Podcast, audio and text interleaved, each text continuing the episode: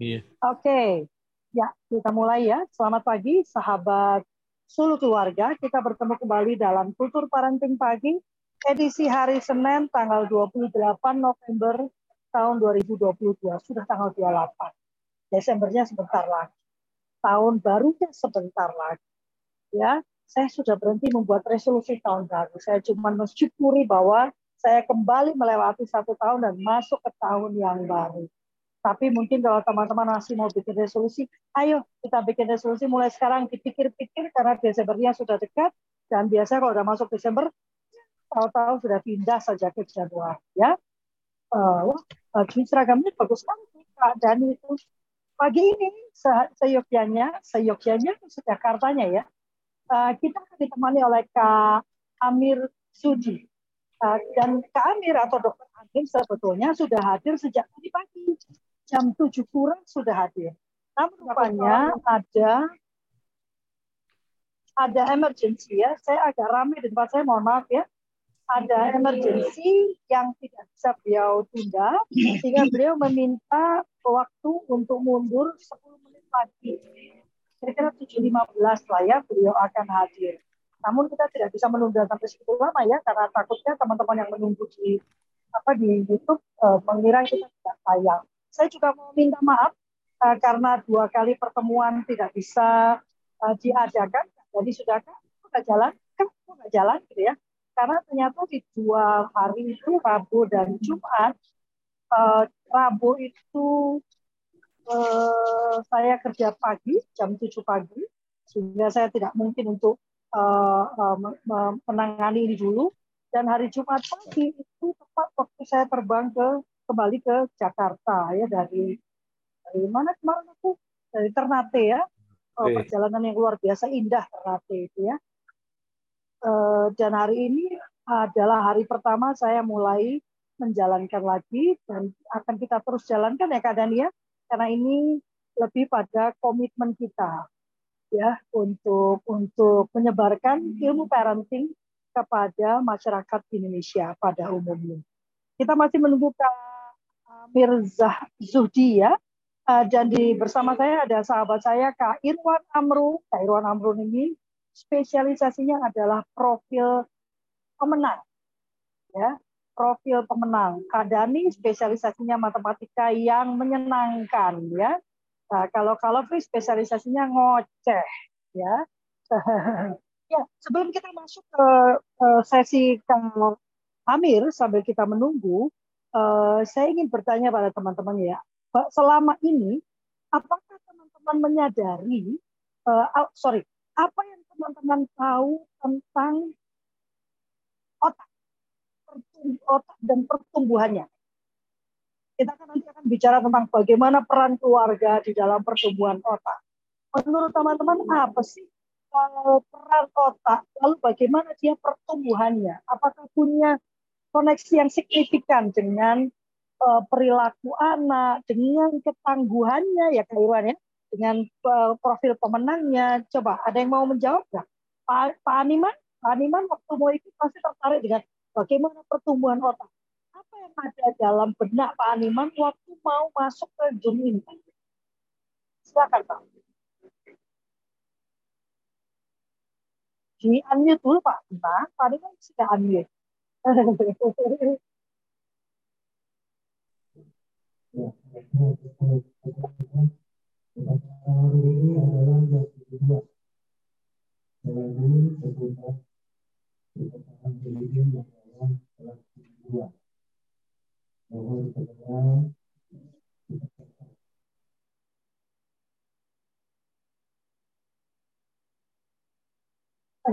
Pak Animan? Pak kalau kalau Kak Usi, Kak Vivi, Kak Indria, Kak Indria masih psikolog ya. Uh, bagaimana Kak Indria uh, penting Kak pertumbuhan otak itu? Kak Lita, Kak Rizky, Kak Maria, Kak Tommy, Kak Ria, Kak Hajrul, Kak Sri Lestari hari ini banyak loh. Ini Kak Deli sambil dicek-cek uh, uh, Pak Amirnya ya, Kak Amirnya ya. Apakah sudah tiba di rumah atau belum ya? Kak Uci, ada punya pendapat apa sih pertumbuhan otak itu? Ini kaos ini berseragam dari mana? Wah, itu karena dia Kemenhub? beri Kemenhub atau apa? Oh, Oh, saya Pak Iwan itu Brigjen, pasti dia sangat ini dengan orang-orang yang berseragam itu dia langsung enggak, enggak. Soalnya saya kan berapa kali ngisi di SMUTN. Oh, dia Pernah ketemu nggak kita? Eh, izin belum Bapak. Saya waktu itu memberikan ini kepada pamong-pamong juga. Ada siswa kelas 9 juga. apa, Ini dari biasanya- mana ini? Kenapa? Dari mana Pak Usi ini? SMUTN? Iya, SMPTN Magelang. Oh, sama Bu Tono dong ya? Iya, Bu Tono, Pak Tono. Di sana itu ada Pak Asro Budi, Oh, ada Yakub. Semoga besok bisa bergabung. Ada apa? Sehat kan dia? Oh, dia semoga besok bisa bergabung ini, lagi ya, Kak.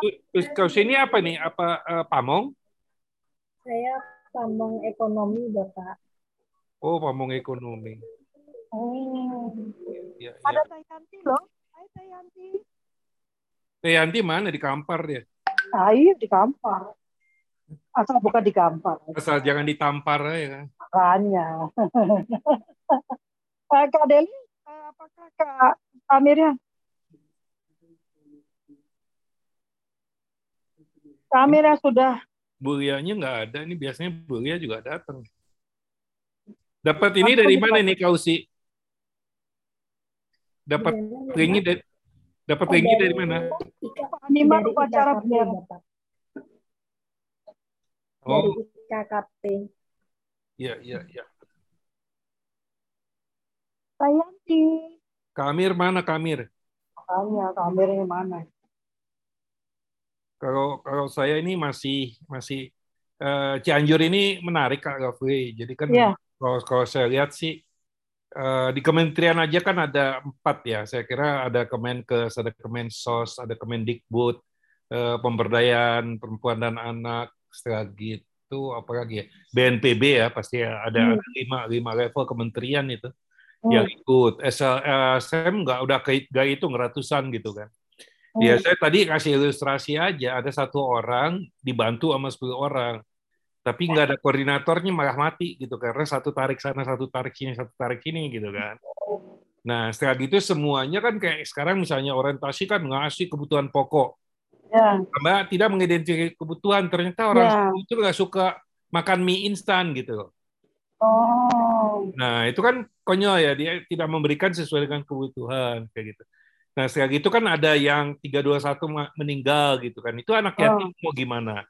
Ada sekolah yang hancur, itu harus bagaimana? Ada yang yang trauma pasti banyak, berapa banyak gitu. Saya sayanya Tayanti terlempar ya, tapi sebenarnya saya bingung ya karena setahu saya eh, penanganan bencana itu kan selalu harus lewat BNPB ya. Eh, oh ini Pak Kamil udah masuk selalu lewat BNPB karena biasanya mereka punya pertemuan koordinasi mingguan gitu untuk identifikasi kebutuhan lalu apa yang sudah ada.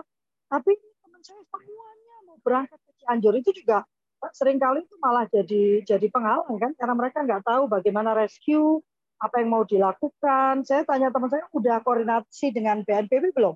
Enggak, ini memang ini bukan. BNPB itu perlu tahu kalau kamu ada di sana sehingga kalau amit-amit ada bencana susulan, mereka tahu siapa saja yang ada di sana dan siapa yang perlu diselamatkan. Jangan sampai kita tuh mau ke sana untuk menyelamatkan, eh malah ngerepotin gitu kan. Itu percayalah dengan BNPB. Sebaiknya kita menyalurkan semuanya ke BNPB. Menurut saya ya, nggak semua orang bikin bikin tenda di sana nggak mau ngapain gitu loh. Tambah dekat gitu ya. Eh, saya nggak ini. Pak Amin, Pak Amin udah masuk? Kalau masuk mestinya kan beliau buka buka kamera. Udah, Buka udah masuk lagi tadi? Udah masuk lagi baru? Oke. Nah, Wah, selamat pagi. Allah. nah ini Maaf. Waduh, yang kutunggu sudah datang. Ah, ah. Ya, Kak Amir, silakan. iya biasa. Kadang-kadang eh, kalau dokter di kampung itu, ya biar nggak pakai plat plat dokter tetap. Kalau di kampung saya kalau udah masuk di kampung, eh, ketua RT-nya ngomong dokter Amir telah tiba. Aduh kalau sudah begitu ya sudah. Ini Ya. di Manado di Jawa? Agak ini ini di eh, di di kalau saya di- ya di kalau kalau kalau di Ngawi kan di kampung kan juga ada pengumuman-pengumuman seperti itu. Oh, iya. Jadi, kampungnya banyak dokter Amir ini. Jadi bingung. Dalam? Kampungnya banyak. Kampungnya yang pasti kampung kelahiran Ngawi kan. Oh, Ya, lah kalau di mana kampung itu Pak? Ngawi. Kampung KTP Manado masih. Bukan. Ya, eh, Amir. ya. Silakan, Oh, terima kasih. langsung saja ya. Ya, selamat pagi. Assalamualaikum warahmatullahi wabarakatuh. Selamat pagi teman-teman semuanya. Eh, senang sekali apa namanya eh, kita bisa tetap bisa hadir ya di di eh, acara ini ya. Eh, terima kasih Kak Cinta. Nah, aku ikut-ikut tadi ada bilang Kak Cinta gitu kan. Iya. Ya memang kehidupan ini harus dengan cinta. Tanpa cinta Tuhan pun tidak menciptakan dunia katanya gitu ya. Oke, terima kasih eh, teman-teman semuanya. Em, mohon maaf memang saya akhir-akhir ini agak agak lumayan agak lumayan ribetnya gitu ya. Kemarin dari Palembang terus mau ke Palu nggak kebagian tiket ya. Ini nanti sore saya siap-siap ke Palembang ya. Palembang di Palembang ada satu seri para guru-guru belajar tentang belajar merdeka belajar nah Kak Irfan jadi merdeka ini saya sudah diminta untuk ngisi merdeka belajar. Oke. Kemarin di Balikpapan eh, para guru-guru mulai dari Himpaudi ya eh, eh, IGTKI, PPTKI, IKRA dan seluruhnya belajar tentang eh, taktil vestibular vestibular proprioceptik. Atau biasanya teman-teman dokter bagus memberikan nama proprioceptik proprioceptik vestibular taktil ya gitu ya. Nah hari ini em, judulnya menggoda ya judulnya menggoda ini bagaimana bagaimana keluarga memberikan dukungan terhadap pertumbuhan otak kita. Saya bagi jadi lima ya. Ini mohon ma mo- mohon maaf slide-nya sederhana tapi teman-teman bisa catat eh, apa namanya isinya. Oke. Ada lima hal yang eh, apa namanya yang teman-teman harus backup benar-benar agar agar pro- proses eh, tumbuh kembang otak anak ini berkembang dengan dengan baik ya gitu. Em, apa pun namanya itu ya yang namanya pengasuhan dan pendidikan adalah mengasuh otak ya kenapa mengasuh mengasuh otak ya salah satu bagian dari goal utama daripada pengasuhan dan pendidikan adalah mencetak eh, mencetak anak putra putri kita menjadi menjadi pribadi-pribadi yang pribadi-pribadi yang cerdas ya berbicara tentang kecerdasan ya pasti ya pasti relevansinya dengan dengan otak ya maka saya nganjurkan betul-betul ya nganjurkan baik-baik gitu ya Ka- kalau ini hukumnya sudah sudah wajib gitu. Eh, bahwa setiap setiap orang tua itu wajib belajar belajar otak ya.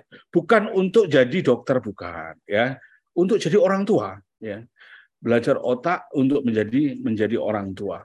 Menjadi orang tua yang bagaimana? Yang yang apa namanya eh, yang mengasuh anak itu punya pijakan gitu ya. Sehingga sehingga jadi bijak ya. Mengasuh anak kok nggak pakai ilmu itu repot kan gitu kan mengasuh anak kok coba-coba? Ah, itu tambah repot lagi. Ah, gitu kan. Mengasuh anak harus punya pijakan harus punya pijakan ilmiah. Kalau teman-teman yang lalu banyak pijakan-pijakan psikologi dan seterusnya ini tambah ya. Tambah pijakannya pijakannya neuroscience pijakannya perilaku otak ya. Nah eh, kenapa neuroscience bisa dihadirkan situ? Karena sifatnya neuroscience itu complementary ya. Complementary science ya gitu ya. Jadi ilmu yang yang bisa bisa melengkapi. Ilmu yang bisa melengkapi. Melengkapi apa saja? Sehingga dalam dalam eh, perkembangan neuroscience, seluruh dinamika kehidupan dia masuk di dalamnya ya.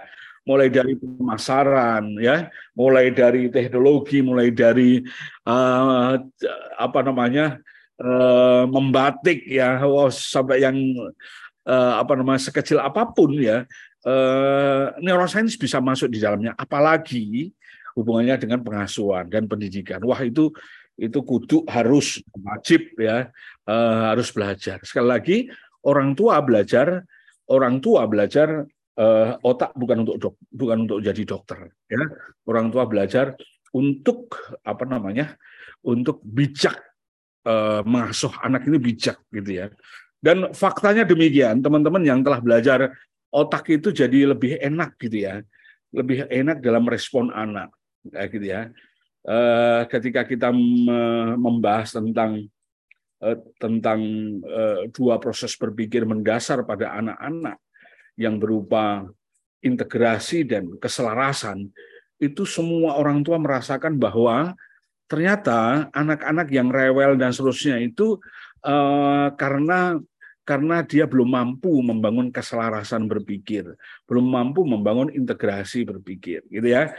Uh, sedemikian rupa sehingga ketika orang tua memiliki ilmu itu, gitu ya, ketika memiliki ilmu itu uh, dia akan akan mudah menggeser, akan mudah apa namanya uh, me, me, menciptakan dinamika pengasuhan itu uh, jadi unik ya, jadi menyenangkan jadi lucu, jadi uh, apa namanya menarik deh gitu ya. Seperti yang uh, Kak Lovely beberapa kali sampaikan ya, kalau berbicara tentang pengasuhan anak itu berbicara tentang tentang perusahaan ya, berbicara tentang SDM ya. Faktanya demikian memang. Sayang saya banyak fokus di bagaimana cara membangun anak-anak ya, membangun kecerdasan, bagaimana mengasuh anak-anak, mendidik anak-anak. Ujung ujung ujung ujung ujungnya apa? Ujungnya perusahaan-perusahaan seperti BRI ya, eh, penggadaian apa-apa itu eh, minta saya me, me, me, memberikan memberikan apa namanya materi-materi pembekalan pada mereka yang ujung-ujungnya sumbernya itu adalah sumbernya itu adalah eh, materi-materi pengasuhan sesungguhnya. Contoh misalnya bagaimana bagaimana cara membuat para SDM itu tidak cepat putus asa di era VUCA sekarang. Lah itu masukkan di di aktivitas basal ganglia dan kawan-kawannya sudah selesai. Bagaimana apa namanya para SDM itu uh, bisa self motivation. Walah itu kerjaan kerjaan neuroparenting gitu kan gitu kan. Bagaimana membangun anak-anak agar tidak mudah ngambek, tetap punya visi, semangat dan seterusnya. Itu semuanya di situ. Nah, uh, kembali kepada uh, teman sahabat-sahabat keluarga Indonesia, para orang tua ya bahwa bahwa uh, sudah saatnya ya kita belajar tentang otak untuk mengasuh anak ya Eh, enak-enak gitu ya. Eh, karena karena neuroparenting itu teman-teman ya, neuroparenting itu saya sudah sharekan sejak tahun 2008. Sekarang sudah 2022. Artinya sudah 14 tahun ya. Itu hampir semua prodi PAUD itu sudah sudah mengetes neuroparenting ini. Sampai sampai di level pasca sarjana. Sekarang saya sudah ada mengusulkan ada beberapa ada prodi saya bilang gitu ya. Prodi PAUD harus ada materi uh, neuroparenting. Dekannya setuju. Ntar dok kita buatin kita buatin kurikulumnya. Wah jadi jadi semakin lama semakin seru. Karena apa? Ini pijakannya gitu ya. Pijakannya pijakan ilmiahnya. Yang mudah sekali yang mudah sekali kita apa namanya um, uh, pelajari ya. Sekali lagi tidak belajar seperti para dokter belajar otak kayak gitu kan. Apalagi para dokter bedah apalagi para neurolog teman-teman teman-teman neurolog dan seterusnya. Ini ini apa namanya eh, eh, belajar otak untuk untuk orang tua untuk mengasuh anak ya. nah um, karena untuk mengasuh anak maka cara belajarnya harus komprehensif kan gitu kan kan mengasuh anak tidak boleh coba-coba harus komprehensif. Maka di di neuroparenting itu kita buat buat frame-nya ya. Meskipun meskipun pasti ada penyempurnaan penyempurnaan penyempurnaan kan gitu kan. Dan sekarang atas usulan para alumni neuroparenting buatlah neuroparenting community ya. Kak Iwan jadi tambah ramai ini neuroparenting ini sekarang sudah ada berapa ada kalau nggak salah sudah sudah berapa ya sudah sembilan kabupaten kalau nggak salah ya kabupaten kota gitu ya dan itu seluruh Indonesia akan kita buat uh, kota dan kabupaten apa namanya uh, ada community. Yang terakhir nanti kita buat Partai Neuro Parenting Indonesia. ya partai itu kan organisasi kan intinya juga partai kan gitu kan gitu yang kita maksudnya pokoknya kita peduli ya peduli tentang anak-anak Indonesia harus jadi jadi hebat-hebat. Nanti kita bersinergi dengan semua seluruh stakeholder Indonesia itu ya. ya yang penting anak Indonesia harus jos gitu aja. Wes itu aja. Saya bilang sama teman-teman, ini ini ini pekerjaan besar meskipun kita mulai dari kecil gitu ya. Minimal minimal bangsa ini mencatat ini kontribusi kita. Itu itu aja lah. Ini memang menggarami garam di lautan gitu ya tapi minimal kita tercat minimal kita ikut berkontribusi menggarami nah, gitu aja.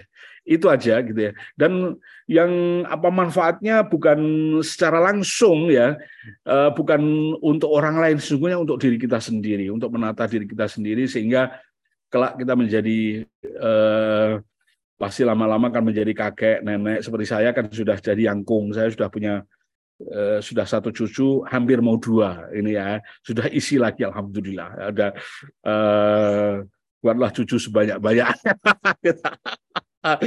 Dan ternyata sangat menarik sekali gitu ya teman-teman ya. Dari lima hal ini ini sari sarinan dari 36 item yang waktu itu kita saya kumpulin, saya kumpulin, saya kumpulin, kumpulin, kumpulin, kumpulin, kumpulin uji coba, kumpulin uji coba, kumpulin uji coba terus akhirnya jadi lima sari ini. Plus dengan tentunya dengan pertimbangan riset-riset para ahli yang lainnya ya. Yang pertama adalah teman-teman harus perhatikan nutrisi. Ya. Untuk cerdas ya untuk cerdas. Otak anak itu, otak kita itu punya punya posko nutrisi spesial yang memberikan makanan neuron. Ya. Ada posko ya, ada posko ada posko makanan yang spesial memberi makan neuron. Ini otak ini luar biasa. Otak ini kerjanya eh, 20% ya. Eh, maksud saya oksigennya dipakai 20% persen seluruh dari seluruh tubuh kan gitu ya. Tapi untuk melakukan aktivitas keseharian dia nggak nggak ganggu stok stok nutrisi dari organ yang lain. Dia punya sendiri stoknya, gitu ya. Namanya neuroglia atau mikroglia atau sel glia, nah, gitu ya sebutannya ya, gitu ya. Nah, um, sel glia atau neuroglia ini sangat penting sekali untuk untuk apa namanya menyiapkan stok nutrisi neuron agar proses kecerdasan anak itu berjalan dengan baik. Ya. Kalau stok nutrisi ini rusak, sorry, kurang atau habis ya, seperti terjadi eh, apa namanya anak-anak yang kurang gizi dan seterusnya ya gitu ya. Itu kan kan stok gizi terakhir dipakai oleh organ tubuh yang lainnya pada saat anak itu kekurangan gizi, itu kan ngambilnya kan ngambil stok otak. Kalau stok gizi di otak sudah diambil, maka yang terjadi apa neurogenesisnya, apa namanya eh, kelahiran-kelahiran daripada neuron itu jadi terganggu. Neuron yang sudah jadi jadi jadi kempes semua, jadi putus sambungan, jadi kempes ya, uh, akhirnya mati dengan tersiksa gitu ya neuronnya gitu ya. Sementara neuron yang akan produksi gitu ya, akan produksi mengalami mengalami gangguan-gangguan dengan ketersediaan daripada daripada uh, nutrisi-nutrisi itu. Ya ini sangat ini sangat penting sekali gitu ya. Nah, dan salah satu yang menjadi catatan apa namanya eh, makanan dan minuman ya. Untuk anak-anak itu adalah teman-teman siapkan siapkan nutrisi itu dari dari basis ikan, ya, dari basis ikan. Kalau teman-teman yang lain ya teman-teman yang lain tidak tidak apa namanya tidak biasa me, ikan mungkin kacang-kacangan. Cuma omega 3 omega 6 itu eh, sangat baik sekali. Dan dan dan mudah dicerna ya. Eh, di apa namanya di usus usus balita ya eh, apa namanya yang sumbernya dari yang sumbernya dari dari ikan gitu ya. Nah cuma kalau ikan ikan ada yang ikan nggak boleh ya kacang-kacangan ya gitu ya.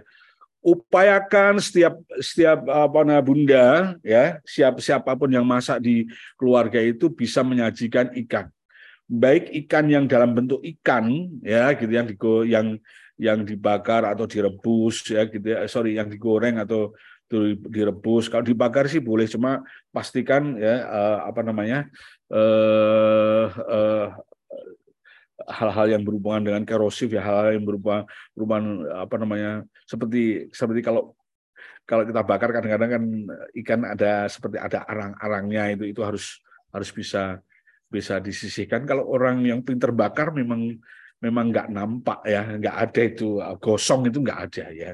Yang ada masak ya masaknya sampai di dalam gitu ya. Itu ada memang ada teknik-teknik ya. Atau teman-teman bisa membuat membuat campuran ya. Campuran maksud saya apa? Dagingnya itu dicampur dengan tepung dan sebagainya ya kalau kadang-kadang kalau kita membuat begitu kita campur dengan dengan tahu ya tahu di blender gitu. Akhirnya ikannya juga di blender kita buat. Atau kita atau kita buat seperti apa ini? Um, seperti yang dijual-jual di toko itu apa? Um, sosis seperti itu ya. Itu bisa bisa variatif ya. Hampir semua hampir semua eh, para orang-orang top dunia itu ya di referensi ya saya baca itu salah satu makanan masa kecil itu ikan. Yang paling banyak referensinya itu ya dari Habibi. Teman-teman baca buku yang warna biru itu tentang Habibi muda, itu ternyata Habibi muda itu memang suka banget dengan apa namanya temannya ikan kemudian sayur-sayuran dan lain-lain ya tambahan-tambahan yang lainnya ya sebenarnya rupa sehingga itu bisa memenuhi. Nah, nutrisi ya, nutrisi biasanya kita bahas gizi dan seterusnya. Nutrisi otak itu bukan cuma makanan dan minuman. Nutrisi otak itu juga informasi. Ya, data, informasi. Maka maka orang tua harus harus pinter ini mengatur ini, mengatur nutrisi ini. Salah satunya nutrisi nutrisi informasi gitu ya. Uh, saya dari sudah 10 tahunan selalu saya menyampaikan bahwa eh, boleh-boleh aja anak-anak megang gadget tapi ya bermain dengan gadget tapi ada ada ada waktunya, sorry, ada saatnya gitu ya. Saat prioritasnya. Kalau anak-anak tujuh tahun ke bawah itu prioritasnya bukan bermain via gadget gitu ya prioritasnya adalah bermain yang berdasarkan yang memenuhi standar sensori integrasi, bermain yang memenuhi standar motorik kasar, bermain yang memenuhi standar motorik halus gitu, ya teman-teman. Jadi para orang tua harus paham itu. Bahwa kalau bermain ini, ini bisa merangsang tumbuh kembang otak, bisa mendukung, bisa mensupport tumbuh kembang otak. Kalau bermain ini, ini merusak tumbuh kembang otak atau menghambat tumbuh kembang otak harus begitu cara pemahamannya jangan hanya sekedar pemahaman emosional kalau anak-anak diberikan mainan ini sudah nggak rewel dan seterusnya gitu kan. Kalau orang Manado bilang gini mengasuh itu mengasuh itu 0 sampai 12 tahun. 0 sampai 12 tahun. Kalau 12 tahun itu cara mengasuh kita itu hehehe gitu ya. Tertawa maksudnya. Hehe tertawa terus gitu ya. maka ketika putra putri anda usia 15 tahun ke atas anda akan hihihihi artinya apa? Nangis. Gitu ya. Jadi kalau 12 tahun pertama itu anda senang terus gitu ya. Eh, aku kerja anak nggak rewel saat titipkan apa namanya eh, pembantu. Akhirnya pembantu lebih banyak lebih ya kecuali pembantu ini ya sudah punya knowledge dan lain-lain ya. Uh, akhirnya diberikan mainan, mainan yang paling enak ya sudah gadget sudah. Ya, 12 tahun hehehe gitu. Begitu masuk 15 tahun, Anda hihihi. Ya, itu teman-teman Manado. Teman-teman Manado kalau selalu kalau ngomong di keluarga itu awas, jangan hehehe. Nanti jadi hihihi, nah, gitu ya. Jadi ini ini ini sebenarnya uh, kelihatannya guyonan, tapi pijakan ilmiahnya ada, gitu ya. Pijakan ilmiahnya ada. Bahwa kita mengasuh 0 sampai 12 tahun itu ya harus harus hihihi, gitu ya harus pedih, keluar air mata, keluar keringat, gitu ya. Artinya apa? Kita bermain sama anak-anak. Ya, yang namanya bermain bermain sensori integrasi itu ya. Kalau misalnya kita bermainnya berangkang gitu, usahakan orang tua juga ikut berangkang gitu ya. Biar anak bisa bisa berangkang itu merangkak. Merangkak orang tua juga harus apa ikut merangkak dan seterusnya, ikut bermain gitu ya. Ya, eh, dengan cara begini proses pembelajaran pada anak-anak, proses pembelajaran dalam konteks eh, ketika anak-anak masih usia dini, prosesnya cepat. Karena apa? Cara belajarnya anak-anak itu kan dia mencontoh, eh, dia contohi, contohi, contohi kan gitu kan. Nah, maka prosesnya prosesnya jadi jadi jadi cepat. Oke ya. yang kedua, ya. Saya berikan catatan teman-teman, lima item ini menjadi pemandu menjadi faktor, menjadi variabel yang harus kita checklist. Kalau di dalam kalau teman-teman belajar neuroparenting practitioner ya, ada catatan harian gitu lembaran namanya lembaran uh, rencana pengasuhan berbasis kinerja otak gitu ya. Itu itu lima ini yang harus di checklist. Yang lainnya tambahan-tambahan monggo aja. Nutrisi hari ini makanannya apa? Ditulis gitu ya. Sehingga nanti nanti dari dari checklistnya ini jenengan akan akan mengenali putra putri Anda bukan hanya sebagai anak Anda ya bukan hanya secara fisik ya laki-laki perempuan Anda akan mengenali secara psikografi ya eh, perilaku anak sifat anak dan seterusnya ya gitu ya dan Anda akan punya catatan, punya rekor yang eh, yang paling enak. Oh, anak ini sukanya ini, anak ini sukanya ini dan seterusnya, kayak gitu ya. Eh, baru dari nutrisi. Yang kedua dari lingkungan yang variatif. Lingkungan variatif. Lingkungan variatif itu ada yang mengartikan eh, lingkungannya warna-warni, ya. Tapi lingkungan variatif yang nanti ada sambungan yang yang ketiga emosinya positif, emosinya konstruktif. Bukan lingkungan yang variatif tapi lingkungannya berantakan tidak. Lingkungan yang variatif plus dengan emosinya, emosi di lingkungannya itu konstruktif. Gitu ya. Nah lingkungan variatif itu banyak ragamnya ya, banyak banyak hal yang teman-teman bisa uh, apa namanya uh, bisa buat ya gitu ya. Uh, apalagi kalau halaman halaman apa namanya halaman Anda gitu ya. Rumah Anda punya halaman besar. Wah, itu asik. Ya, variatifnya bisa saling menanam, variatifnya bisa saling apa namanya eh, pelihara ikan dan seterusnya kayak gitu ya. Eh, sedemikian rupa sehingga eh, lingkungan itu akan menjadi sesuatu yang yang nyaman ya, yang nyaman aman, menarik. Nah, ini akhirnya masuk di di Merdeka Belajar. aman, nyaman, menarik dan sebagainya. Gitu. Um, prinsip daripada lingkungan yang variatif itu adalah uh, anak bisa mendapatkan stimulus-stimulus yang yang banyak variannya. Nah, gitu ya, yang banyak variannya. Termasuk dari mainan misalnya seorang anak kalau diberikan mainan yang sudah jadi ya dan utuh terus ya variannya paling cuma satu atau dua dari warnanya dari modelnya cuma itu tapi kalau ternyata Anda beriin mainan yang utuh terus dalam dua hari mainan itu sudah berantakan saya tidak mengatakan hancur karena paling dipretelin dan seterusnya gitu. itu penanda otak putra putri Anda lebih baik daripada yang yang nggak merusak. Gitu ya. Jadi merusak mainan merusak mainan bagus dok. Itu sebenarnya bukan merusak tapi dia menguraikan gitu ya bukan merusak menguraikan cuma di, bannya dicabut ya kalau pesawat sayapnya dicabut dari gitu kan Cuma nanti lama-lama antara sayap sama ban dibuatin sedemikian rupa sehingga jadi makhluk baru. Wah, itu jadi jadi menarik kalau sudah begitu ya. Buatlah lingkungan yang yang variatif ya. Yang variatif itu termasuk ada hubungan yang ketiga ini ya, apa eh, termasuk ada hubungan yang ketiga sama empat, keempat, yang ketiga aktivitas fisiknya oke. Nah, aktivitas fisik itu adalah aktivitas awal belajar anak.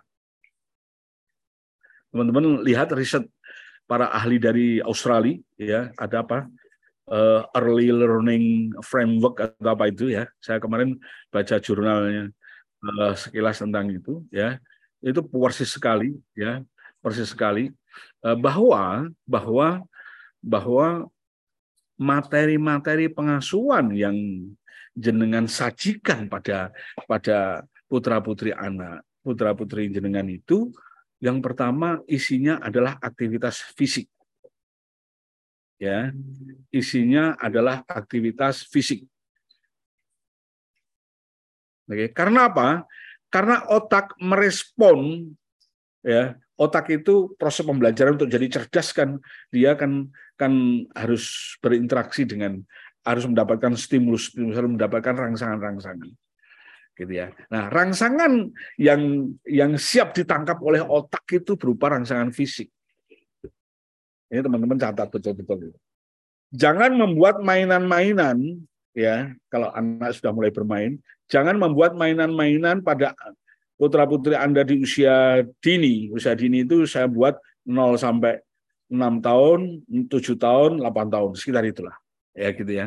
Eh, ya rata-rata 0 sampai 6 tahun. Cuma pertengahannya 0 sampai 7 tahun. Jangan memberikan aktivitas-aktivitas fisik berupa bermain ya yang mengganggu tumbuh kembang otak. Apa itu kriteria-kriteria aktivitas fisik yang menghambat tumbuh kembang otak? Bermainnya diam. Tidak tidak beraktiviti.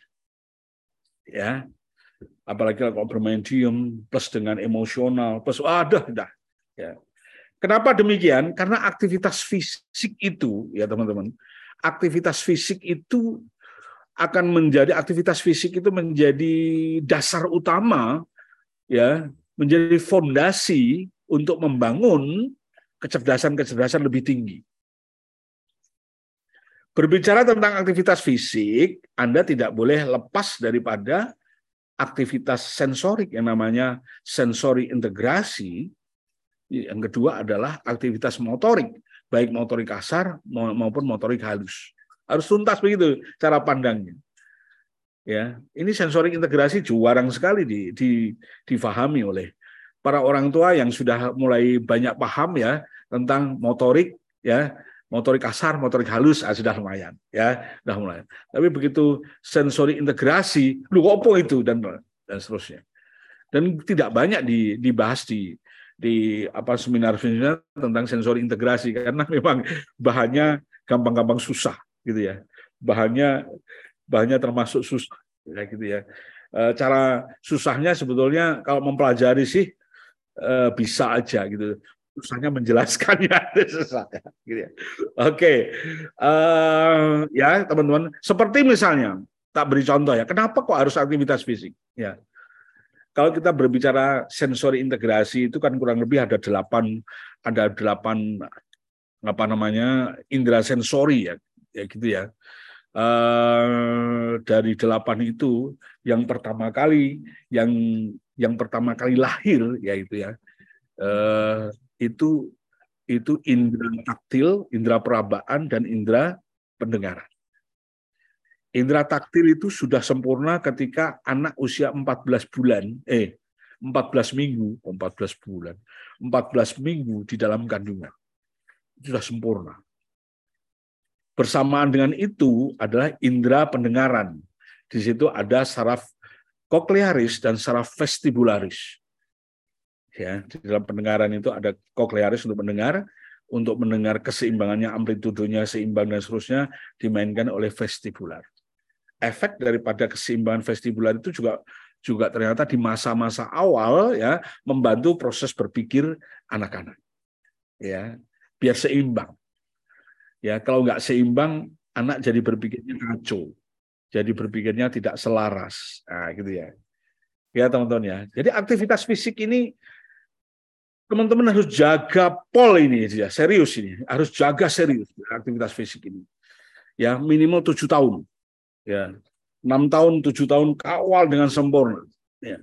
Aktivitas motorik kasar gampang, ya, uh, relatif lebih mudah. Motorik halus Anda perlu jelimet dikit karena harus mendampingi anak-anak latihan menggunting, ya, karena harus mendampingi apa namanya uh, latihan latihan apa namanya anak-anak apa namanya meremas-remas ya. Uh, ya jadi uh, aktivitas meremasnya ini motorik halus. Tapi meremasnya sendiri sudah masuk di sensor.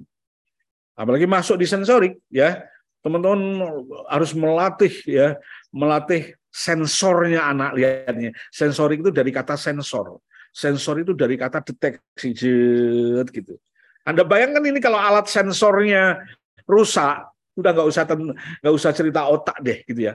Uh, aktivitas yang lain aja ya yang ada fungsi sensornya. Ketika sensornya rusak data yang keambil di sensor itu pasti eh error. Kalau data yang diambil pasti eh, error pasti masuk di prosesnya error. Kalau prosesnya error pasti outputnya error nah, kalau manusia sensornya error prosesnya di otaknya error efeknya dari motoriknya error nah, gitu ya akhirnya perilakunya error jadi ketika saya ditanya, dok itu anak SMP ditilang, apakah dia nggak paham kalau dia salah? Ya saya harus ketemu sama dia, gitu ya. E, bisa jadi dia juga juga terjadi kelumpuhan prefrontal cortex saat itu. Jadi dia nggak bisa memahami bahwa nggak pakai helm itu salah, bahwa bawa motor nggak bawa SIM nggak punya SIM itu salah. Itu itu kalau anaknya otaknya normal, gitu. Sorry, kalau otaknya tidak otaknya sehat pasti dia paham. Kayak gitu ya. Minimal dia tidak menentang begitu minimal. Ya, minimal dia tidak menentang ya. Yang sehat adalah dia mengatakan, "Ya, Pak, saya salah. Saya siap menerima tanggung jawab." Itu clear itu. Itu itu penanda otaknya sehat kalau begitu. Tapi kalau udah salah terus kemudian nentang-nentang, misuh-misuh, ya itu itu bisa jadi Daniel Amin mengatakan itu masuk di error system yang lama-lama bisa menjadi otaknya error gitu ya. Ini teman-teman ya. Jadi itu minimal diagnosisnya terjadi pada saat itu minimal diagnosisnya terjadi kelumpuhan daripada prefrontal cortex. Lumpuh lumpuh nggak bisa berpikir. Nah lumpuh nggak bisa berpikir ini penyebabnya banyak teman-teman. Salah satunya adalah bermain bermain internet game. Ini risetnya.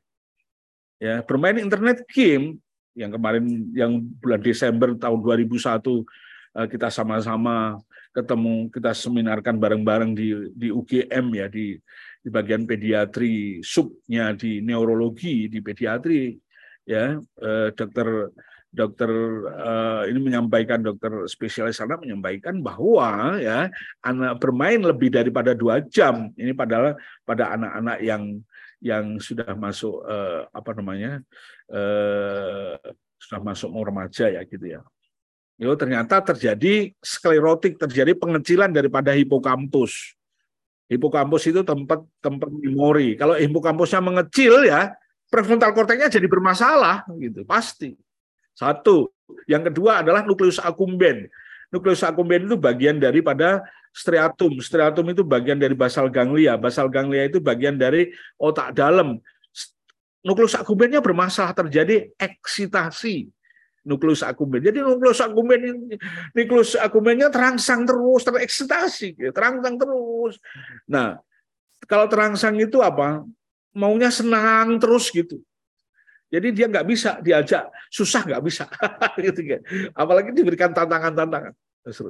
Nah kalau nukleus akumennya bermasalah, data dari nukleus akumen itu berasal dari, salah satunya berasal dari amigdala, pusat emosi. Nah kalau sudah di amigdalanya error terjadi terjadi eh, gangguan emotional awareness katanya Daniel Goleman ya error lah di di apa namanya nukleus argumen. Nukleusnya argumen error suplai dopamin ke arah dopa apa suplai dopamin ke arah prefrontal cortex juga error kan gitu kan. Akhirnya nggak bisa berpikir. Itulah uh, salah satu fenomena uh, kelumpuhan daripada daripada prefrontal cortex ya dan cukup banyak. Ya, teman-teman ya, uh, aktivitas fisik ini sangat kompleks banget ya teman-teman. Um, kerangkanya adalah tadi aktivitas fisik yang kita bahas adalah sensori integrasi. Aktivitas fisik yang kita bahas adalah sistem motorik. Ya, itu clear ya gitu ya. Uh, perlu latihan-latihan. Jadi kalau punya anak kecil di minta maaf di bawah tujuh tahun gitu ya mainan di rumah itu ya mainan di rumah itu isinya cat air isinya uh, apa namanya yang yang murah-murah aja ya ini ya uh, apa namanya kancing baju yang besar-besar itu ya. Isinya kalau di kalau di Jawa itu plungsu Klungsu itu apa Mas Irwan? Klungsu itu biji biji-biji asem gitu, klungsu.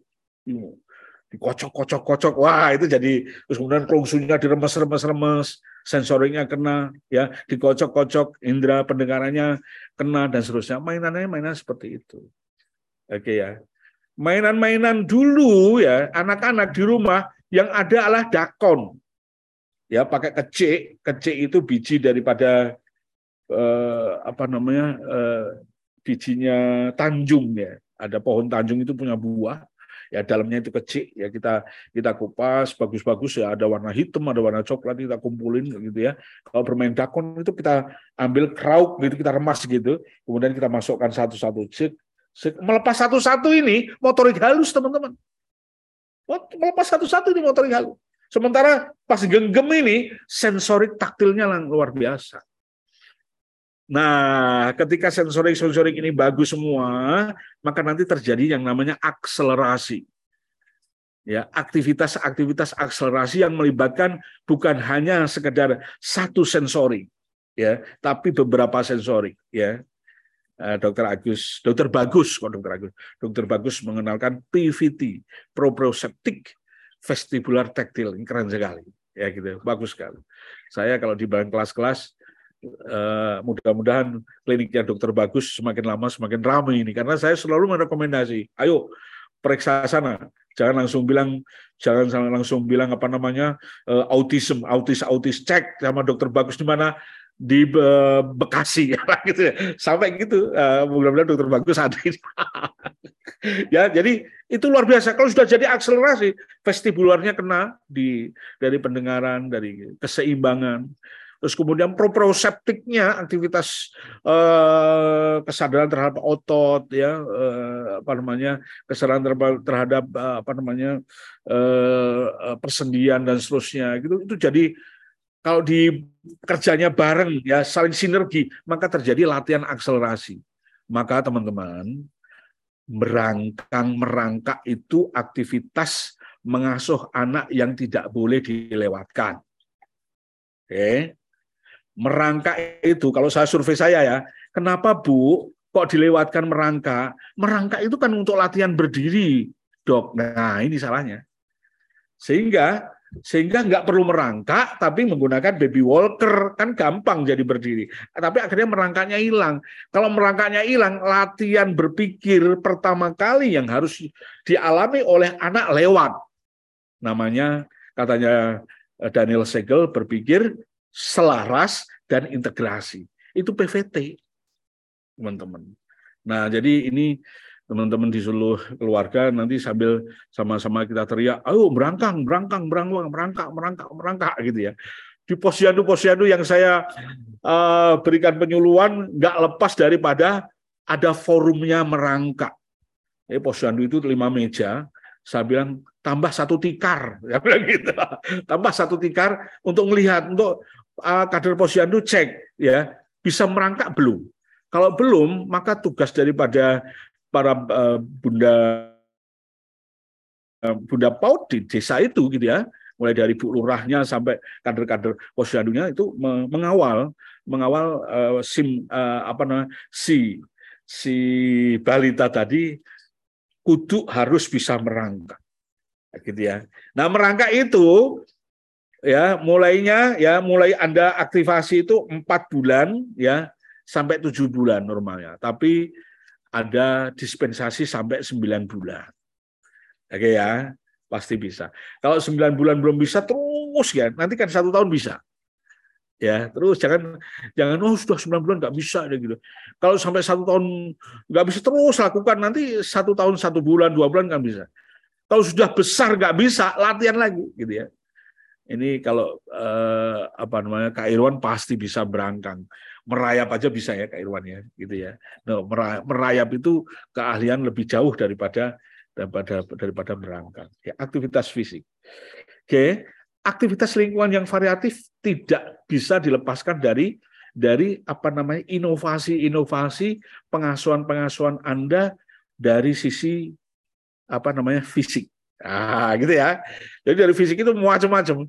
Dokter Putri yang dari Palembang ya, insya Allah nanti kita ketemuan di Palembang ya gitu ya. Eh, yang dia juga alumni uh, neuroparenting practitioner yang programnya 32 jam. Sekarang sudah 50 jam. Ya, itu program 50 jam. Dia desain mainan-mainan anak yang murah meriah berbasis apa? Berbasis alat-alat dapur. Wes to, ya. Wes pakai pakai apa namanya? Pakai pakai uh, mangkok, pakai piring, pakai semacam-macam lah, sendok, sendok garpu, semua dipakai. Bagian dari aktivitas untuk merangsang terutama uh, sensori integrasinya. Oke ya. Yang tidak kalah pentingnya ini yang berikutnya ini adalah pengalaman emosi. Ini ini aktivitas-aktivitas yang teman-teman bisa lakukan di bawah tiga tahun ya semuanya. Nutrisi, ya, pengalaman variatif ya, aktivitas fisik, pengalaman emosi ini bawah tiga tahun ini sudah harus sudah dilakukan gitu ya. Ini batasannya sampai enam tahun, enam tahun, tujuh tahun, delapan tahun ini harus sudah khatam ya. Pengalaman emosi itu dimulai dari mengenalkan mengenalkan emosi, mengenali emosi ya mengenali emosi itu serius ya. Saya praktekkan tuh pang gampang ya, gampang sekali. Ya gitu ya. Caranya gimana? Anda print aja anda print aja gambar-gambar orang takut ya. Orang marah orang sedih orang gembira orang cemas eh sorry orang jengkel. Udah lima itu aja anda print, Anda letakkan di eh, tempat mainannya anak-anak gitu ya. Wes nggak usah, nggak anak usia satu tahun, satu tahun, dua tahun nggak usah bilang, nah ini sedih, ini nggak usah, tempelin aja wes, gitu. Ya, nanti begitu masuk usia tiga tahun, empat tahun, terutama empat tahun, Anda sudah bisa mengenalkan ini namanya marah, nak. Ini namanya sedih. Ini namanya udah itu bahannya imajinasinya sudah disimpan di otaknya anak, kurang memberikan nomenklaturnya aja. Nomenklaturnya eh, nanti lebih kuat lagi ketika prefrontal cortexnya sudah bisa digunakan ketika anak usia lima setengah sampai enam tahun. Oke ya teman-teman ya. Nah pengalaman emosi ini penting banget. Ini nanti ini nanti eh, eh, apa namanya menjadi menjadi bekal pengalaman emosi anak-anak itu menjadi menjadi apa namanya komponen yang sangat penting sekali untuk membangun pola-pola pikir anak-anak. Yang nantinya pola pikir itu akan dipakai pada saat anak masuk remaja. Sebelumnya belum terlalu banyak dipakai. Nanti akan dipakai ya pada saat anak masuk remaja. Nah, uh, ini kalau teman-teman ingin lebih dalam, bagaimana prosesnya jenengan belajar tentang habitual, bagaimana proses habitual, pengalaman ya kebiasaan anak-anak itu ya. Uh, sehingga sehingga sampai sembilan rupa sehingga sistem berpikir otomatis itu bekerja maka terbentuklah sebuah pattern ya sebuah pola-pola. Nah pola itu akhirnya menjadi menjadi apa namanya uh, uh, apa namanya uh, think tanknya ketika ketika berpikir terutama merespon sesuatu ya Lisa Fitman Barrett ya dalam risetnya please ya berikan pengalaman emosi anak 0 sampai 7 tahun dengan pengalaman emosi bahagia. Ya.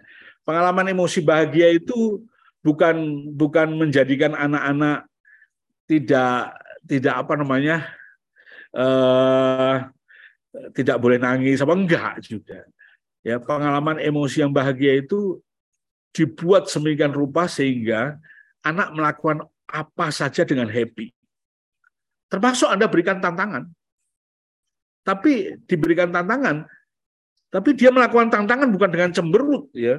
Dia melakukan tantangan dengan dengan senyuman yang yang ceria semua sehingga seluruh aktivitas kehidupan ini ya dihubungkan dengan dengan bahagia. Maka bagi anak-anak ini ini saya masukkan di riset Karel Carol Dweck ya tentang tentang growth mindset atau fixed mindset. Anak-anak yang memiliki pengalaman emosi yang konstruktif, yang happy tadi ya, cenderung cara berpikirnya itu growth, cenderung. Demikian juga sebaliknya. Saya hubungkan lagi dengan si risetnya si Liz Fishman tentang threat lens dan opportunity lens. Anak-anak yang masa pengasuhannya mengalami pengalaman emosi yang konstruktif, dia akan cenderung berpikir opportunity lens, bukan threat lens. Threat lens ancaman, opportunity lens manfaatnya apa. Ini ini penting sekali untuk untuk uh, kita memahami bagaimana kerja kerja uh, sebuah aktivitas ya gitu ya Eh, ketika mengawali kerjaan, bahkan maintenance kerjaan, gitu ya, itu memerlukan otak bagian dalam, ya, yang namanya eh, otak amigdala, lebih khusus dia kerjanya sebagai tata kelola emosi itu, ya tidak tidak hanya sekedar ikut gitu aja, dia memiliki peran yang sangat luar biasa. Anda bayangkan seandainya eh, putra putri kita merespon sebuah kerjaan dengan menggunakan threat lens, gitu ya lensa ancaman, maka yang terjadi adalah rumusnya. Ini ini prinsip kerja otak dalam. Kalau sudah ancaman, ya responnya gimana? Kalau dia tidak lari, ya menyerang. Ya wes. Kalau kalau lari ya lari, kalau menyerang dia cari alasan-alasan sedemikian rupa sehingga dia tidak terlibat di situ. Nah, tapi kalau opportunity lens, ya manfaatnya lens, maka yang dia dapatkan adalah pleasure activity. Nikmat banget gitu ya. Nah kalau sudah nikmat kan asik kan gitu ya. Saya pernah pernah apa namanya uh, nanya ketika ngisi training di salah satu area apa namanya teman-teman eh, TNI training ya di daerah daerah Bogor sana lah gitu ya. Bagaimana mengisi ketegangan ketika perang gitu ya. um, uh, di, di, gini, gini, gini, gini. Dan itu saya terapkan ketika saya bawa bantuan waktu itu bawa bantuan kemanusiaan di Gaza gitu ya. Uh, yang pada saat itu masih konflik gitu ya. Ternyata pada saat pada saat masuk itu ya, itu tenang-tenang saja. Apakah saat itu saya menggunakan menggunakan bendera UN atau apa ya nggak ngerti. Tapi nggak ada perasaan perasaan was-was apa apa itu nggak ada gitu ya. Meskipun meskipun kalau di arena begitu kan kan peluru itu kan tahu arah kan ya tahu mana nyawa yang harus di, harus ditembus kan gitu.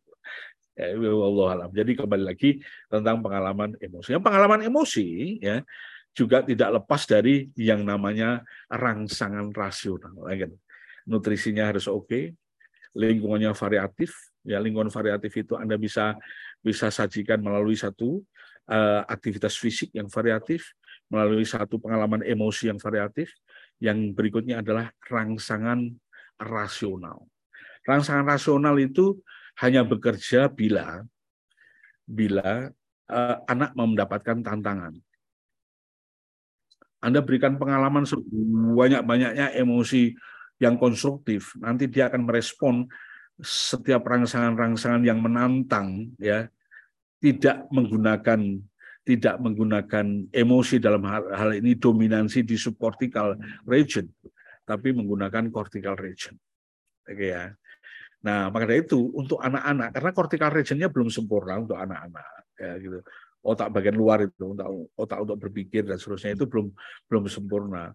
Maka teman-teman harus bisa menciptakan rasa damai, rasa bahagia. Semua teman-teman ya, para psikolog, teori psikolog juga begitu untuk mengasuh anak-anak itu targetnya bahagia, Isto. Karena apa? Karena otak anak, anak itu bekerja dengan uh, anak itu berpikir dengan menggunakan subkortikalnya. Ada mengatakan menggunakan sistem limbiknya, menggunakan batang otaknya. Ya, batang otak sistem limbik itu subkortikal, menggunakan subkortikalnya. Artinya apa? Dominansi emosinya sangat luar biasa. Kalau dominansi emosi yang luar biasa ini diisi dengan happy kan gitu kan. Nah, dia akan merespon segala sesuatu dengan happy. Ya, bahkan kadang-kadang dia melihat gendruwo aja dengan happy, ya gitu kan. Oke, terima kasih uh, Mbak uh, Lovely dan teman-teman ya. Uh, semoga bermanfaat. Oh, Thank you, Mbak. daging semua itu daging semua. Sebetulnya pertanyaannya banyak banget ya, cuman waktunya kita mepet ya. Eh, karena tadi Iya, terlambat. Tapi saya rasa boleh nggak Kak Amir teman-teman ini bertanya? Saya sediakan satu aja karena Ayo. kita cuma sampai 18.30. Sisanya Silakan, silakan. Jam 9 juga boleh kosong ini. akunya yang ada kerja jam 9. Kecuali Kak Dani bisa nemenin sampai jam 9. Eh, apa? eh, Kak Dani bisa sampai jam 9? Kak Dani bisa nemenin sampai jam 9? Lama amat jawabnya. Kalau Kak Dani bisa nanti 8.30 waktu keluar digantikan Kak Dani. sip. Ayo, siapa yang mau Sip. bertanya? Saya itu dulu ya, eh, Kak Amir ya. Iya. Pernah kan waktu anak saya yang pertama itu masih kecil, anak saya itu kan alerginya banyak. Waktu kecil ya, alerginya banyak. Dan kemarin tuh di waktu itu eh, so- eh, karena saya berusaha mati-matian mencegah alerginya, ibu saya itu marah gitu. Ibu saya bilang itu harusnya dibiarkan saja sakit gitu, supaya dia jadi kuat. Nah, sementara saya bilang ya daripada kekuatannya dia pakai untuk bertahan, lebih baik kekuatannya dia pakai untuk menumbuhkan otaknya. Rupanya tanpa sadar logika Iya. saya sudah benar ya kak ya, karena nutrisi tadi yang kakak sampaikan ya, Iya, iya betul. Iya kan? Iya. Eh, karena banyak orang tua kita tuh eh, eh, apa eh, memfokuskan pada fisik ya, dia lupa pada otak. Sementara tadi kita sampai tadi dari cerita Kak Amir itu kan itu sangat berpengaruh bahkan pada pola pengambilan keputusan dan itu diawali dari lima tadi ya lima tadi ini waduh mantra banget itu yang satu kita harus bertahan nutrisinya ya ini terkait dengan stunting ya eh, Ya. urusan stunting ini ya nutrisinya lalu eh, apa tadi eh, Lingkungan fisik variatif. lingkungan Lingkungan. variatif, permainan fisik fisik ini ya. Jadi sudah pasti ya bahwa gadget itu haram ya. Gadget itu haram. Jadi alih-alih membuat anak kita diam, duduk diam, malah tadi Kak Amir berkata justru dia harus bergerak. Secara fisik dia harus bergerak. Jadi kalau anak Anda eh, bangga kalau dia duduk diam saja, ah ya, Anda sudah menuju pada tadi gimana Kak? Wuh, gitu ya kan kalau di awal hihihi kata Kak Amir ya, maka nantinya Itu Oh, lede, bisa. ledekan ledekan teman-teman keluarga Manado itu. Iya, kalau kan Iya. dari awal sampai hari hihihi melulu kan ya nggak ada ya hihihi terus ya. Teman-teman saya yakin saya aja sebenarnya banyak sekali nih yang mau diafirmasi dan dikonfirmasi ke Kak Amir. Kak Diana, biasa Kak Diana kalau udah buka. Kak Dani, nanti kalau jam 8.30 masih ada pertanyaan, tolong dilanjutkan, Novi harus keluar soalnya ya. Oh ini ada Bu, Nur, Bu Nurhayati. Kak, Da- Kak Diana ada yang mau ditanyakan atau belum? Iya Kak, Eh, Oke, silakan. kalau seka- ya saya mau eh, bu- ya apa namanya bertanya ya. Silakan. Eh, Sekarang ini apakah dokter anak itu eh, tidak memberikan saran untuk makan, maksudnya eh, ketika orang tua melahirkan itu kan apakah tidak diberikan saran untuk makan makanan yang sealami mungkin? Karena saya lihat ya dokter eh, beberapa anak yang eh, kebetulan belajar sama saya itu mereka di usia di usia yang maksud saya belum cukup umur untuk misalnya makan makanan yang eh, kayak roti itu ya maksudnya biskuit terus apa bangsa ciki-ciki itu sekarang itu eh, apa diberikan gitu loh. Nah ini terus akhirnya dampaknya itu ke apa kemunduran-kemunduran perkembangan gitu. Memang berpengaruh sekali ya. Makanya saya mau bertanya sama dokter, uh, apakah sekarang ini dokter anak itu tidak menyarankan untuk memberikan gizi yang seimbang gitu? Ya. itu terima kasih dokter. ya, uh, pastinya teman-teman dokter anak pastinya punya standar itu ya, uh, uh, apa namanya? Jadi termasuk di antaranya jangan lupa ASI dan seterusnya gitu ya. Okay. Uh, namun demikian memang memang perlu dilakukan secara terus menerus ya. Biasanya dokter anak nanti dia menitipkan itu ke ke aktivitas ke teman-teman posyandu ya untuk untuk melakukan pengawasan dan mm-hmm. sebagainya ya gitu ya. Jadi ada ada apa namanya model ibu melahirkan ya ada yang dia model melahirkan dia belum siap melahirkan jadi hanya melahirkan gitu tok gitu ya selesai itu langsung diasuh oleh oleh neneknya gitu ya ibunya dia gitu kan ada yang ibu yang memang sebelum sebelum melahirkan dia sudah menyiapkan dia sudah udah apa namanya nanya ini ini ini dan dan sebenarnya apa informasi tentang hal ini ya di internet cukup banyak kan kalau kalau aktif ya gitu ya. Um, cuman faktanya di Indonesia gitu. Faktanya di Indonesia uh, apa namanya bahwa bahwa orang tua itu melahirkan itu ini ada riset kalau di Erlangga ya di pediatri ya Erlangga. Ada riset anaknya melahirkan itu ibunya belum siap total sebagai ibu Gitu. Itu banyak sekali.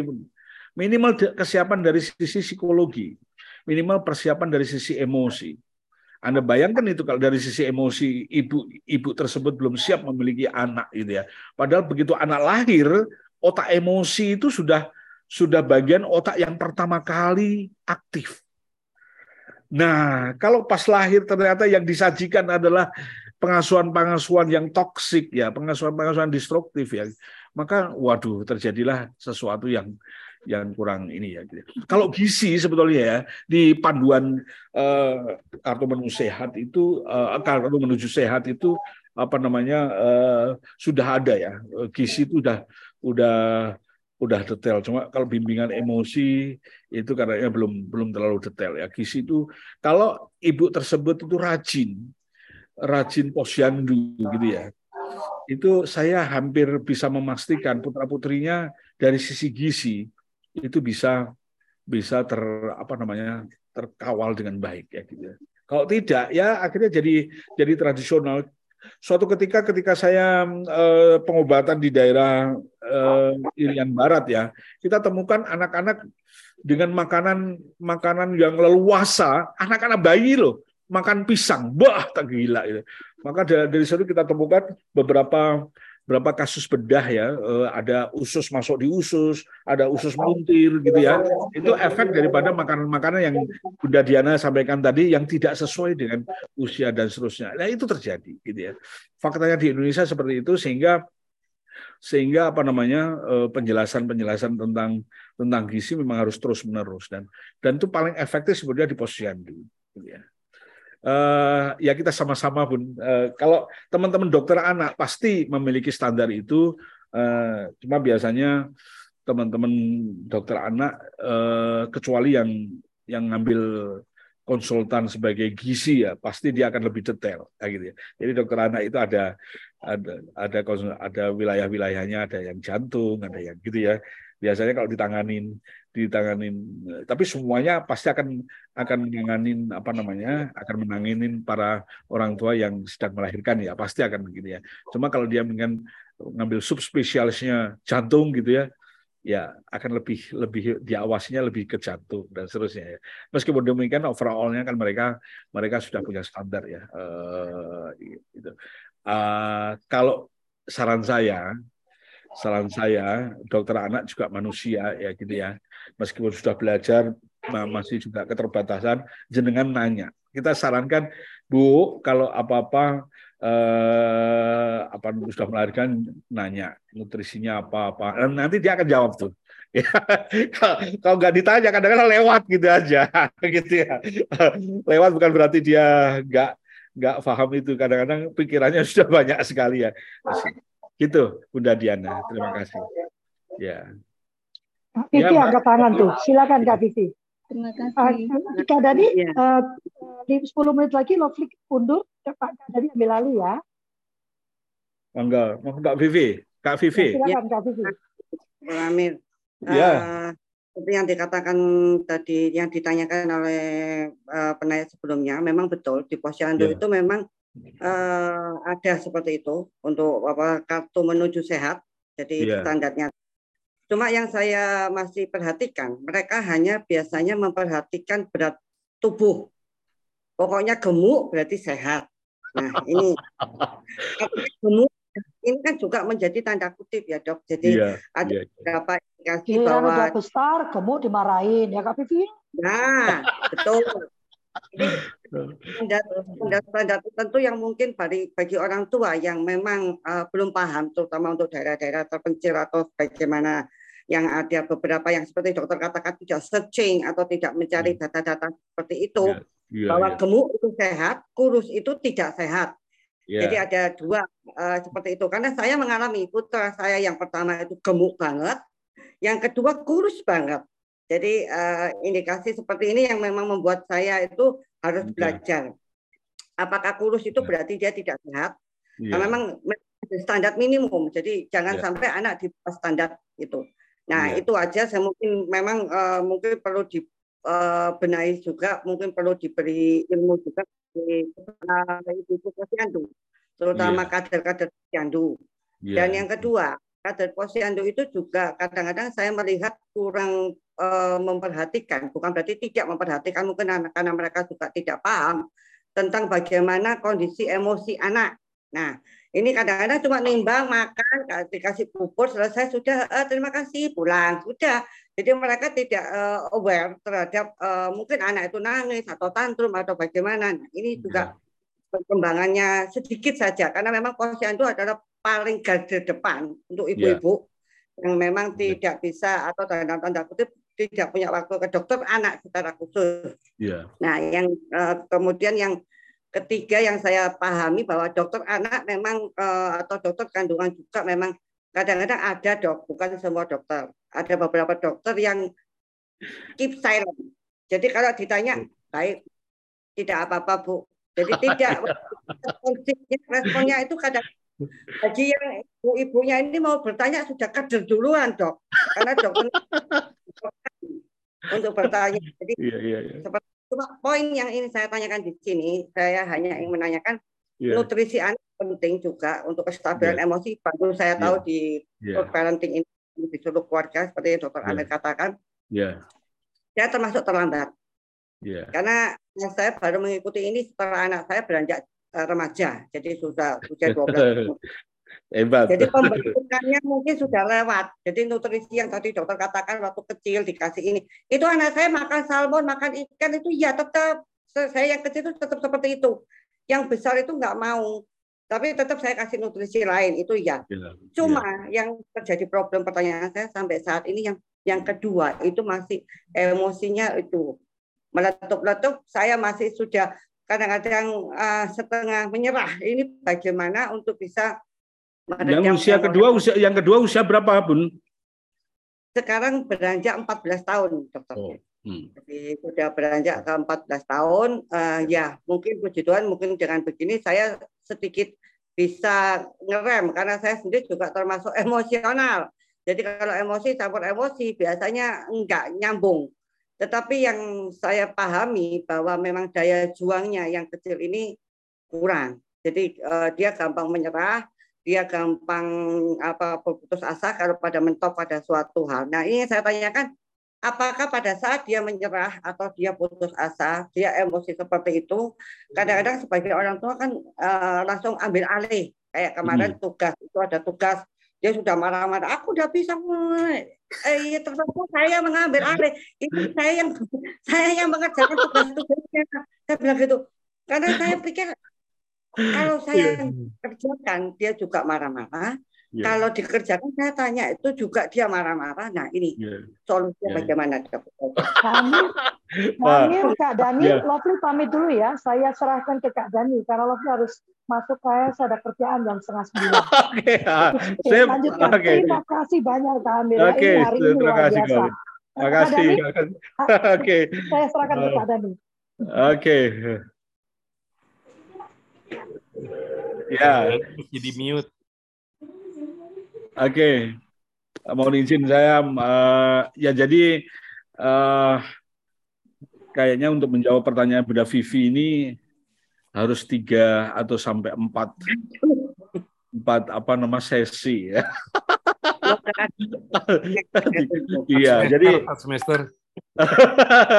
jadi gini, em, saya berikan ini ya, pun saya dulu mengasuh anak itu ilmu yang saya gunakan adalah ilmu dari orang tua saya. Ketika orang tua saya mengasuh saya dengan eh, dengan begitu, maka aku pun mengasuh anak, terutama anak pertama dengan begitu, Nah, gitu kan? Karena belum punya punya ilmu yang mumpuni, maksud saya gitu ya. Saya anggap begitu. Eh, ketika ayah saya, kalau saya nakal dianggap nakal gitu ya. Kemudian saya diikat tangan apa, apa namanya tangan saya terus kemudian saya dicelupin di, di, di jeding.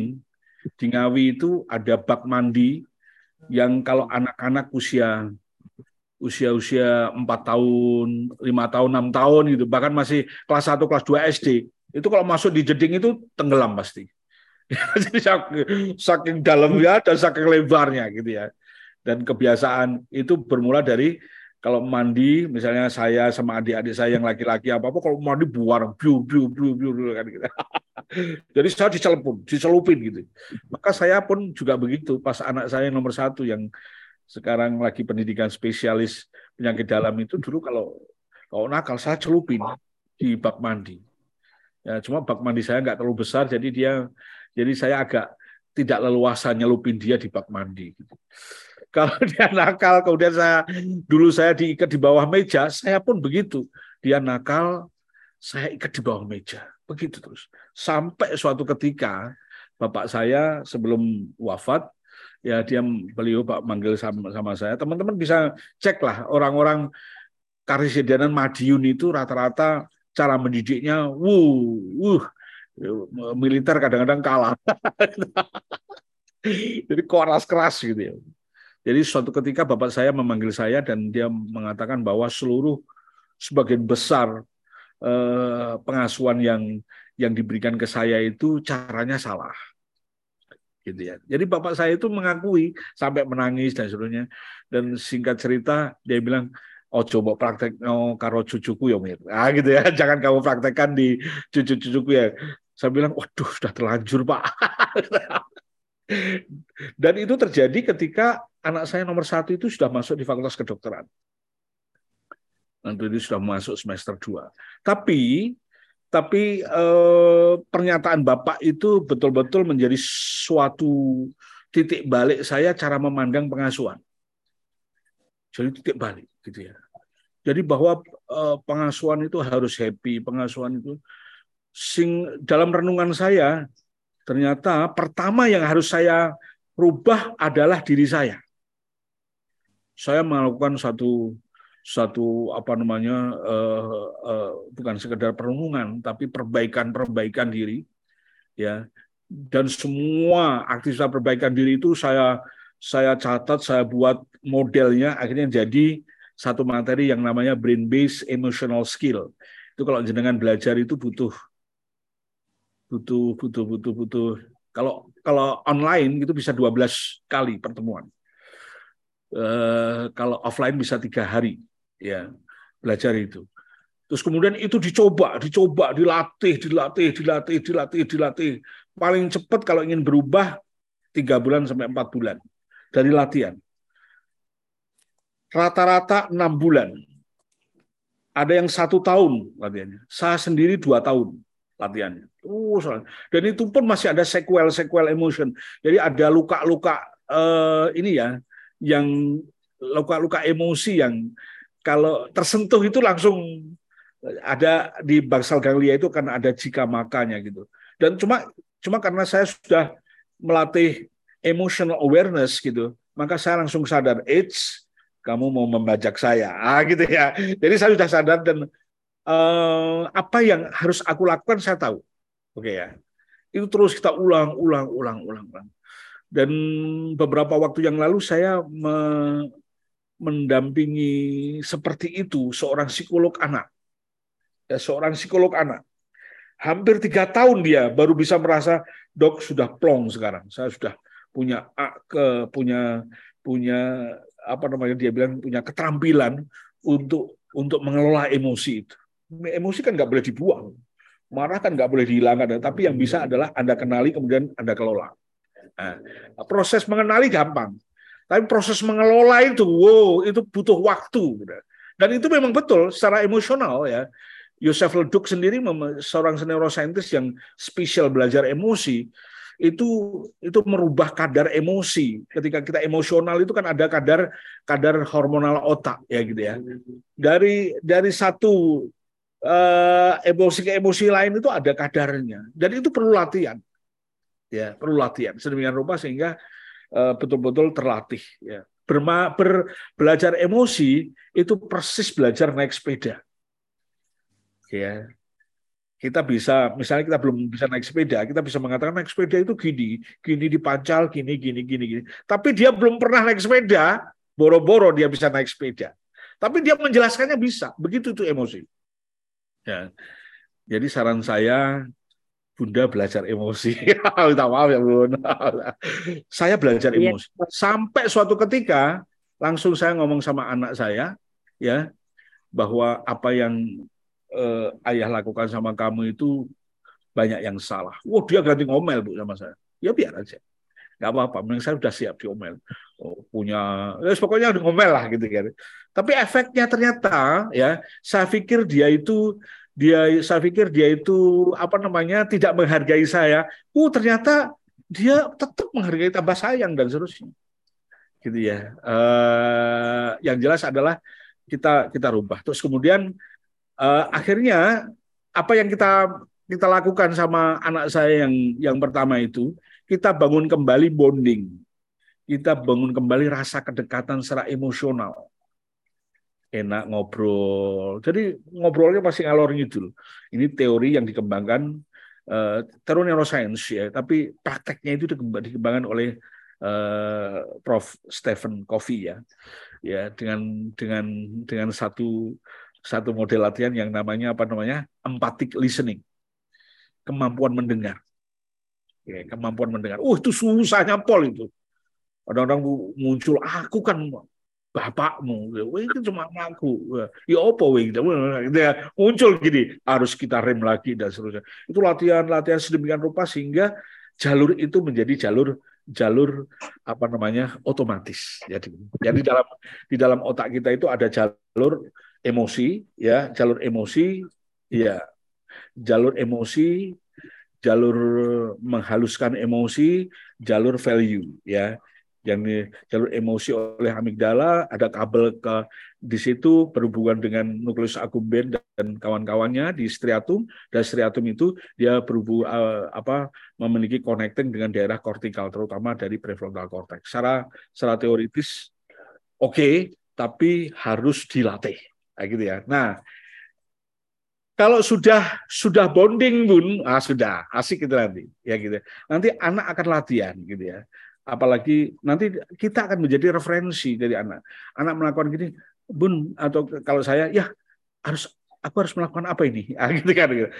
Coba kamu lakukan gini, gini, gini. Akhirnya dia dia punya pengalaman emosi. Ini ini ini ini harus garis bawah ini pengalaman emosi. Ini risetnya uh, Lisa Fitman Barat di Harvard uh, psikologi ya gitu. Uh, dan bukunya sudah berapa bukunya udah ada berapa ya gitu ya uh, jenengan bisa baca itu How to Emotional Meet itu bagus bagus banget itu gitu ya baca itu jadi jadi prosesnya uh, seperti itu pun saya belajar dulu saya membenahi emosi dulu kemudian selesai itu saya menyampaikan ke anak saya bahwa ada pengasuhan yang error yang saya lakukan. Anak saya yang nomor satu itu jenius, pinter. Ini buktinya salah satu buktinya ya, gitu. Dulu masuk ke dokteran ya tes, terus ini masuk PPDS eh, apa namanya penyakit dalam gitu. Biasanya teman-teman yang lain itu paling cow paling sering paling paling eh, sering itu harus tiga kali dulu tes baru masuk. Ini alhamdulillah anak saya satu kali tes eh, masuk ya. Ya doanya teman-teman. Tapi anak itu jenius. Tapi IQ-nya yang jenius emosinya berantakan dulu, tapi sekarang udah udah udah kemarin aja hampir aja dia dia kambuh, tapi karena dia sudah sudah tahu yang namanya membangun keselarasan sama integrasi yang saya sampaikan tadi, ada keselarasan dan integrasi ini banyak sekali error di sini ya. Eh, bukannya dia bukannya dia marah-marah ya, sesungguhnya dia sedang mengalami kesulitan menselaraskan pikiran-pikiran yang ada di yang berkecamuk di otaknya itu. Nah, proses keselarasan itu harus dilatih nih, ya. Proses keselarasan ini uh, harus harus dilatih uh, terus terus menerus karena melibatkan uh, sistem hormonal, melibatkan sistem neuron dan seterusnya ya. Terus kemudian selesai itu bangun bonding. Nah, ini bonding satu ini juga tidak gampang, ya bangun bonding karena apa? Bangun bonding itu yang paling enak kita ikut alurnya dia, kesukaannya dia apa, sehingga menjadi bahan ngomongan. Ya, biasanya kalau kita sudah pernah mengalami bonding kita terganggu, itu biasanya kesukaan anak dengan kesukaan kita berbeda. Kadang-kadang, nah, teman-teman mau nggak mau kita harus membuat akselera, membuat satu irisan yang sukai anak dan saya sukai. Irisannya di mana? Anda masuk di situ aja. Akhirnya jadi jadi jadi nyaman kembali akhirnya ketika bondingnya sudah masuk sudah mulai enak mulai anak komunikasi yang lain-lain secara singkat begitu ya Bun minta maaf ini memang ya. detailnya detailnya uh, perlu perlu lanjutan lagi. terima kasih. Ya. Oke, okay, thank you. Terima kasih uh, Kak Dani. Oh, Ya luar biasa uh, penjelasannya. Terima kasih. Kak Dokter Amir. Uh, waktunya mungkin udah agak uh, siang. Yeah. Uh, mungkin nanti sebelum apa uh, Kak Deli mungkin bisa difoto, kita mau foto. Uh, mungkin nanti ada closing statement dari uh, Kak Amir Silakan Kamil. Ya, teman-teman uh, yang berbahagia, senang sekali uh, setiap bulan saya bisa bersinergi dengan teman-teman bahwa uh, mengasuh anak ini, mengasuh mendidik anak ini uh, tidak kalah beratnya dengan kita mencari rezeki dan seterusnya. Ya, uh, seyogianya Generosain itu memberikan rekomendasi seyogianya. Ya, Eh, kita sebagai orang tua harus konsentrasi penuh mengawal mengawal meletakkan dasar-dasar kecerdasan anak ya mulai dari 0 sampai 12 tahun ini awal betul-betul memang berdarah-darah tapi nanti teman-teman akan menikmati ketika anak itu masuk remaja itu wah luar biasa. Anak yang kreatif anak yang inovatif ya. Anak yang kadang-kadang kita macet pikirannya tiba-tiba dia yang memberikan solusi gitu ya. Uh, uh, ya intinya menyenangkan kan gitu ya tidak mensebelkan. Karena yang terjadi bisa jadi mensebelkan gitu ya. Maka untuk melakukan satu proses itu ya tidak bisa bim salah bim dan berakadabra kan gitu kita harus berupaya maksimal mungkin termasuk berupaya berupaya menambah knowledge ya, ya knowledge keilmuan tentang mengasuh anak dan sekarang cukup cukup banyak. Dan kalau mencari ilmu mengasuh mengasuh anak itu harus harus ini ya harus sistematis tentunya ya gitu. Tidak comot sana comot sini dan seterusnya. Boleh boleh aja comot sana comot sini yang penting anda punya frameworknya. Sehingga sehingga eh, proses yang masuk apa namanya eh, sistem yang masuk di dalam keluarga anda itu ada prosesnya yang rapi sehingga outputnya outputnya terukur. Bahkan bisa terukur ya gitu ya. Terukur salah satunya anak-anak cerdas. Kalau di neuroscience ya cerdasnya itu cerdasnya itu ada lima ya. Cerdas cerdas gerak ya atau kecerdas kinestetik ya.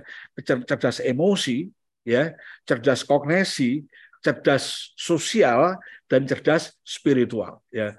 Dari lima kecerdasan itu ada dua fondasi kecerdasan yang letaknya ada di 0 sampai 7 tahun. Yang letaknya pengasuhan ada di 0 sampai 7 tahun. Kecerdasan apa itu? Kecerdasan gerak atau kecerdasan kendali gerak atau kecerdasan kinestetik. Yang kedua adalah kecerdasan emosi. Dua itu fondasi fondasi banget kan gitu ya. Sehingga teman-teman ketika ketika mengasuh anak-anak di 0 sampai 12 tahun itu pastikan dua kecerdasan itu landing sempurna. Ya, landing sempurna. Eh, karena apa? Ya tahu yang namanya fondasi ya gitu ya. Yosef Leduk mengatakan dia fondasi. Daniel Goleman juga mengatakan itu itu fondasi yang fungsinya untuk bisa melesat tinggi. Anda bayangkan kalau landasan pesawat itu ya, yang landasan untuk take off-nya pesawat itu dia nggak kuat gitu ya, pasti terbangnya bisa terpleset dan seterusnya. Gitu. Ada lima hal itu teman-teman pastikan ya pastikan uh, menjadikan uh, menjadi salah satu menjadi lima hal yang ada checklist setiap saat ketika mengasuh anak terutama ketika Anda sedang mengasuh anak 0 sampai 12 tahun. Nutrisinya, lingkungan yang variatif, pengalaman emosinya, apalagi aktivitas fisiknya, apalagi rangsangan rasional, pastikan itu uh, selesai. Dua kecerdasan, ini ada yang nanda. Dua kecerdasan apa? Kecerdasan yang fondasi ya, kecerdasan gerak, ya aktivitas fisik tadi termasuk kecerdasan gerak, ada yang menyebutkan kecerdasan kinestetik, ada yang menyebutkan kecerdasan kendali gerak. Nah, itu nanti hubungannya dengan pembenahan-pembenahan apa latihan-latihan self self regulation itu ya eh, bagaimana mengatur dan efeknya ke self control ya dengan latihan bergerak maka anak bisa diam manis kelas ketika kelas 1, kelas 2 di SD dan seterusnya ya gitu ya. ya yang kedua adalah kecerdasan e emosi.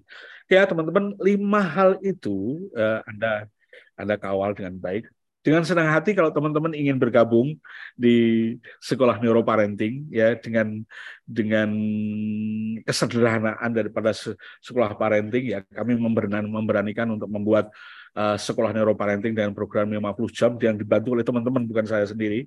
Ada dokter Putri ada ada Bunda Hotim dari okupasi Solo ada dari ada teman-teman ya ada uh, Bunda Irawati seorang psikolog eh, psikolog anak yang ada di Surabaya dan seluruhnya kita dibantu teman-teman ya kita kita membuat eh, apa nah, sarana belajar itu ya 50 jam dengan satu yang satu semangat bahwa ini merupakan kontribusi kita untuk Indonesia untuk Indonesia yang hebat ya gitu ya demikian Mas Dani uh, Kak Dani ya. thank you ya makasih banyak uh, makasih banyak. Amir uh, yeah. selalu ya kalau kita dengar dari apa yang Kak Amir bawakan selalu kita dapat ilmu baru ilmu untuk kita kita ya untuk kita mendidik anak kita menjadi anak yang luar biasa.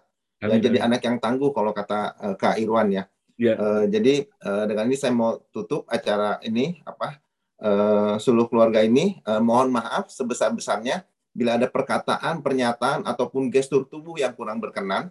Kami tidak ingin menyakiti menghina tidak juga merendahkan atau menggurui kami hanya ingin melakukan apa yang menjadi keyakinan kami eh, dan kami apa yang kami lakukan dalam kehidupan sehari-hari. Sekali lagi, assalamualaikum, damai sejahtera untuk kita semua. Selamat pagi, salam sehat semua. Makasih. Terima kasih. Terima kasih dok. Terima kasih. Yes. Salam sementara tuh untuk Usi. Pak.